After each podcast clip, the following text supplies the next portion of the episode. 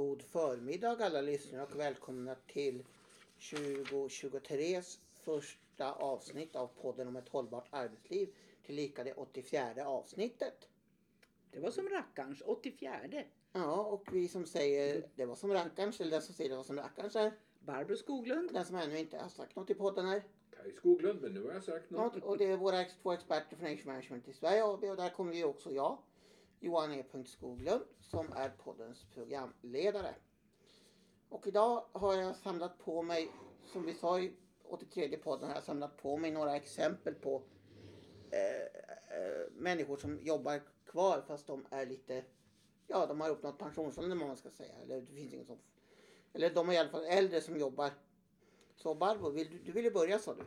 Ja, jag hade några bra exempel och sen avslutar jag med, jag har två stycken som är tydliga så att säga från olika typer av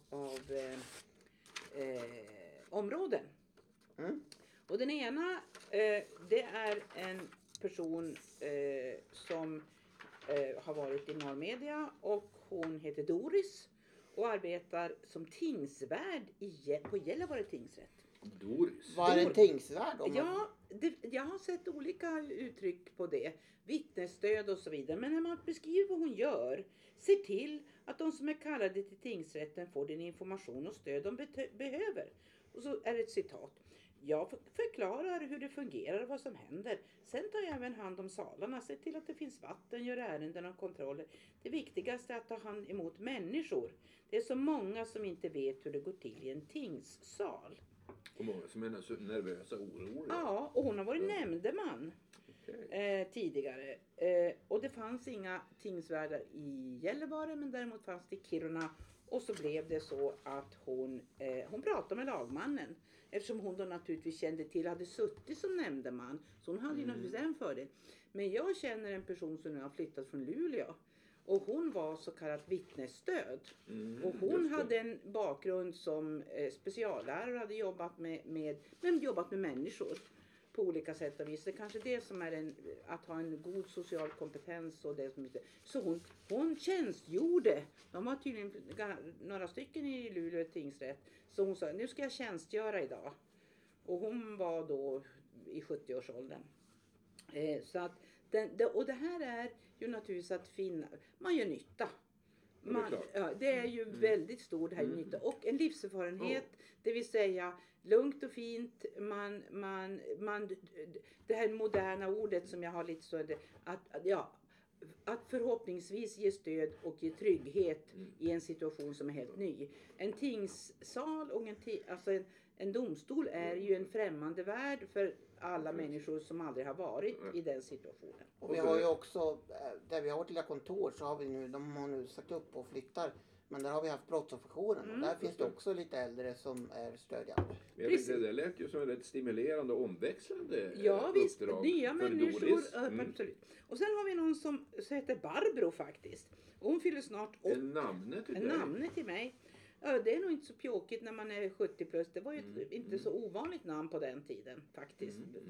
Födda på 40 och 50. Ja, det fanns ju en del berömda Barbro som Barbro Alving Bang och sådana som man blev döpta efter. Naturligtvis. Kvinnosakskvinnor som det hette på den tiden. Och hon jobbar kvar som muska på ett äldreboende. Och hon säger så här, hon fyller 80 om 2 veckor. Och hon tänker inte stanna upp för det. Säger hon, jag har väl bra gener, jag går 1 mil om dagen. Men det är väldigt positiva reaktioner. Och hon sa, många som jag vårdar är yngre än vad jag själv är. Och det är ju naturligtvis att människor kan av olika anledningar, olika sjukdomstillstånd, även kanske runt 60-årsåldern, bli så att säga gäster eller bor på inom särskilt boende, för det är där hon arbetade. Och vi har stött på det tidigare. Du har ritat på dina papper, så att jag tänker att du liksom är en gubbe med solglasögon. Och skägg. Och Doris har skrivit. Och liten flagga, ifall någon nu vill veta vad jag klottrar. Är det ukrainska flaggan eftersom det är 1 år sedan kriget? Nej, det här, jag har ju inte färg så. Det här är bara en blå. Men jag ser att det är en flagga med vad heter det? Med ett kors på. Det är inte Ukrainas flagga, för den har inget kors. Men det är faktiskt 1-årsdagen just idag när vi spelar in det här. Mycket utdraget. Ja, fick jag fortsätta? Du får fortsätta för jag ska avsluta sen. Ja, då, jag tänkte inte plottra något mer. Nej. Jag tänkte prata. Ja, ja. Hur länge sedan, Barbro, är det vi var i Sydkorea och föreläste om age management? Är det 10 år sedan? Nej, mer. Det är 2003. Åh herregud, det är 20 år sedan. Mm. Det är exakt 20 år sedan. I augusti är det och då, det. Även om det har gått många år så tänker jag efter. Alltså man såg inte särskilt många äldre på gatorna och framförallt inte i affärer. Det var ju bara unga människor. Mm. Alltså menar du som kund eller menar du som butiksbiträde? Som personal. Ja, även i övrigt så upplevde jag som en ganska ung. Vi var rätt mycket runt. Ja, vi var där i 14 dagar så det var inte så att vi bara var... Vi var och jobbade där så vi var inte på turistresa. Men nu är nog gatubilden delvis en annan. Jag ser en artikel i Dagens Nyheter här för några veckor sedan. Rubriken är Seniorer tar deltidsjobben som ratas av unga i Sydkorea. Mm. Artikeln vet berätta att sydkoreanska pensionärer och de som är i slutet av sin yrkeskarriär, de tar deltidsjobben istället för tonåringar och personer under 30 år. Det handlar om servicejobb, ofta i närbutiker, på kaféer, pubbar och restauranger. Mm. Sökande till deltidsjobb som fyllt 60 har ökat med 83% på ett år. För de över 50 är ökningen 62%. Det är helt enkelt så att ungdomarna vill inte ha deltidsjobb. De vill ha heltidsjobb. Vill de jobba deltid, vilket i och för sig det finns de som vill de hellre, då jobbar de hellre i den nya gigekonomin till exempel som matbud. Och därför har gjort att man har inget val. Man måste vända sig till en äldre utbud av arbetskraft. Mm. Och då står det så här, det har visat sig gå lättare än vad som kanske var väntat. Aldrig förr har så många sydkoreaner haft ett deltidsarbete på mindre än 5 timmar i veckan som nu. Och en företrädare för en pub- och restaurangförening, branschförening, säger 4 av 5 sökande till våra annonser är nu seniorer. Och en annan säger, det här är första gången jag anställs någon som är över 50 år. Det är så svårt att hitta någon ung, så jag gjorde en annons utan ålderskrav, säger en pubägare. Och dessutom påpekar han, många unga säger förresten upp sig efter 1 till 3 månader eftersom de inte är intresserade av deltidsjobb. Mm. Det var väl intressant? Ja, framförallt alltså, när du, Sydkorea, det blir ju memory lane. Vi jobbade alltså inte i Sydkorea utan vi var deltagare och presenterade ett papper som det heter, ett paper på en vetenskaplig konferens. Och i det här fallet var det då en arbetsmiljökonferens, alltså världskonferens med människor från hela världen. Det som var bara en unik grej. Vi kom dit och packade upp våra väskor på, vad var det, 58 våningen på det här hotellet. Det var ett konferenscenter i botten och det var en jättestor mål, alltså Scandinavian Mall slänger i väggen, som var under jord. Mm, det var Asiens största underjords. Ja, de hade akvarium, helt fascinerande. Och restauranger i stora mängder. I alla fall. Mm. Det intressanta då var, någon var på toaletten och den andra lyftade upp. Det var nog du som bläddrade i denna katalog. Det låg ju en sån här kolorerad, ni vet, kommer du ihåg vad hotellkedjan hette? Ja, det var inte Hilton, det var inte Continental, tror jag. Men i alla fall, det låg en sån här jättedyr skrift och så slog jag upp på måfå.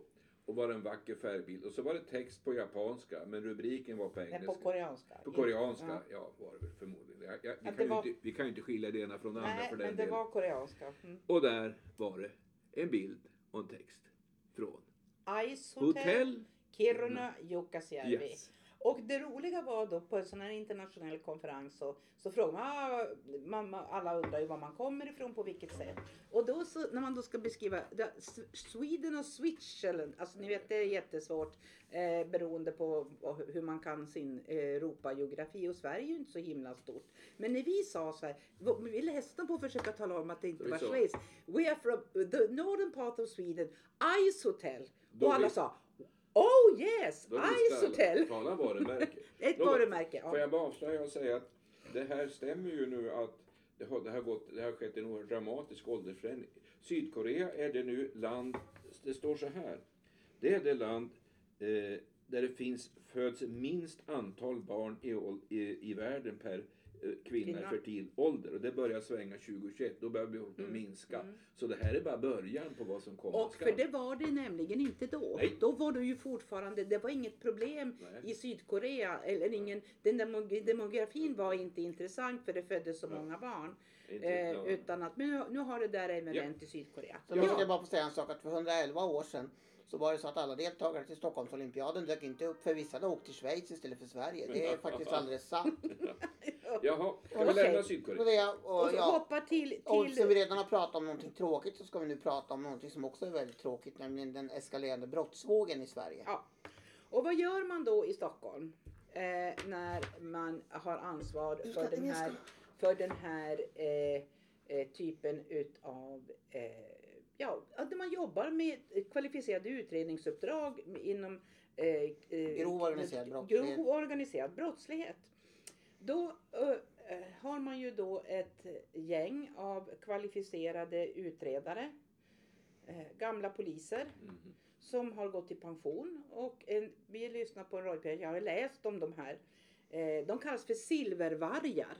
Historien är ganska rolig därför att den här gruppchefen då så har handplockat kan man säga ett gäng och man intervjuade då i en radioinslag en av de här som men han det var inte så länge sedan och han hade upp till en annan gjort det chefen hade varit på någon tidigare men när han fick frågan så okej.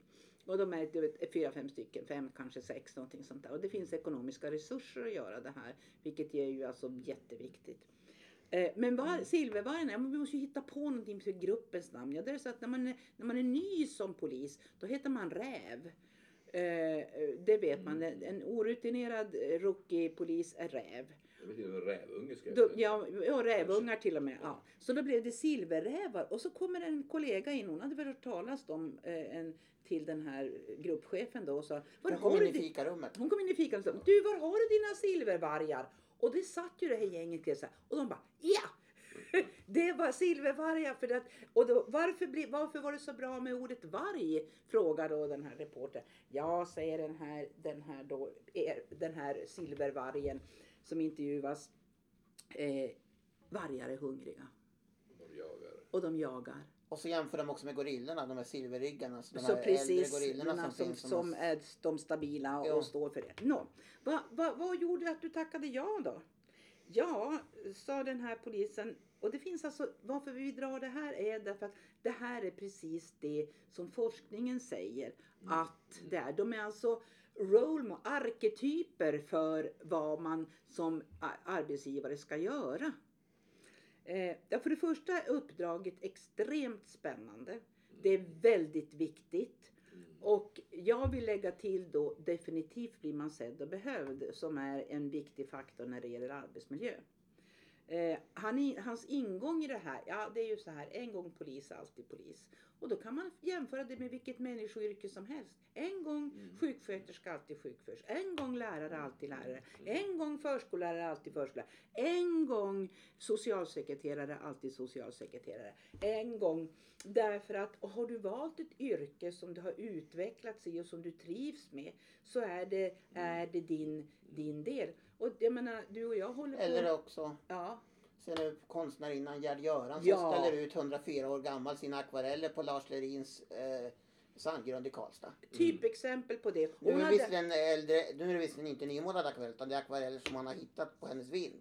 Som målade på 80-talet. Men hon är med mediaintervjuer och säger och är helt klar och pigg och berättar om sitt konstnärskap och se framtiden försiktigt. Det roliga tycker jag var när jag läste intervjun som du tipsade om vi går till henne när jag avslutar med mina silvervargar här. Så jag sa att det var ju så här, de här hade ju legat på vinden, det var Lars Lerin som hittade dem. För hon hade tyckt inte de där var så himla bra, de där akvarellerna. Så hon hade gjort dem när hon var ganska ung som konstnär dessutom. Men det tyckte de att, det är klart om Lars Lerin tycker att de är värda att ställa ut så det är klart han fick. Och så har hon då har då en kapacitet, alltså då en kognitiv kapacitet som det heter, som kan vara det. Men då frågar de, men hur är det, vad är det för skillnad nu då? Ja, säger den här silvervargen, det är egentligen ingen skillnad på arbetet. Vi jobbar som vi alltid har gjort. Det är ingen skillnad. Ja, det är klart att jag har blivit mer erfaren. Man vet till exempel. Och det är då den här chefen. De är fantastiska hantverkare. De kan alltså förhörshantverket. De har alltså på en förhörskompetens som bara bygger på erfarenhet och förmåga att ta till sig den kapaciteten som erfarenhet ger. Vi är ju noga med att säga att all erfarenhet är inte av godo. Men här är det på de här, det är både kvinnor och män tydligen. Det finns en noggrannhet. Man förstår alltså vikten av att vara noggrann. Och till exempel så beskriver han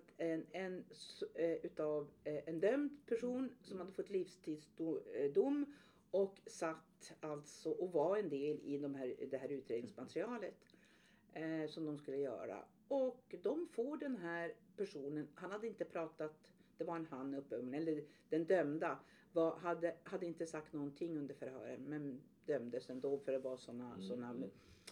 De fick den här personen att prata därför att, och det var varken du, utan med en kvalificerad förhörsmetod att man ser dem. Som man sa, de som förhörde honom hade tillsammans över 100 års erfarenhet som poliser. Precis, och så vidare. No, men vad är det? Ja, vi har kontaktnät också, säger han. Då man vet hur man ska kontakta en IT-teknik. Men man vet vilka, när man ska beställa teknik från forensics. Då vet man vad man ska ställa för krav. Man vill att de ska ta fram. Vad de behöver i sin utredning. Vi vill ha reda på det där och det där och det där och det där. För de vet att det är parametrar naturligtvis som man behöver titta på. Och samma sak när det gäller ekonomi. När man utreder den här typen av brott. Nej, men vad är det här vi jobbar så här. Men sa han, det är klart. Det är och här kommer vi till pudelns kärna. När man frågar. När man gör de stora enkäterna. Vad är det som skulle betyda. Vilka kriterier har du. För att du skulle vilja fortsätta att jobba längre. Påverka när och hur mycket. Lönen är inte det viktigaste utan påverkar när och hur mycket. Och då säger de så, ja till exempel jobbar vi 4 dagars vecka. Vi är lediga ofta fredag, lördag, söndag eller om de är lediga då måndag. Nummer 2, de är lediga på sommaren, de är lediga vid påsk och jul. Och sportlov med barnbarnen om man nu behöver vara det.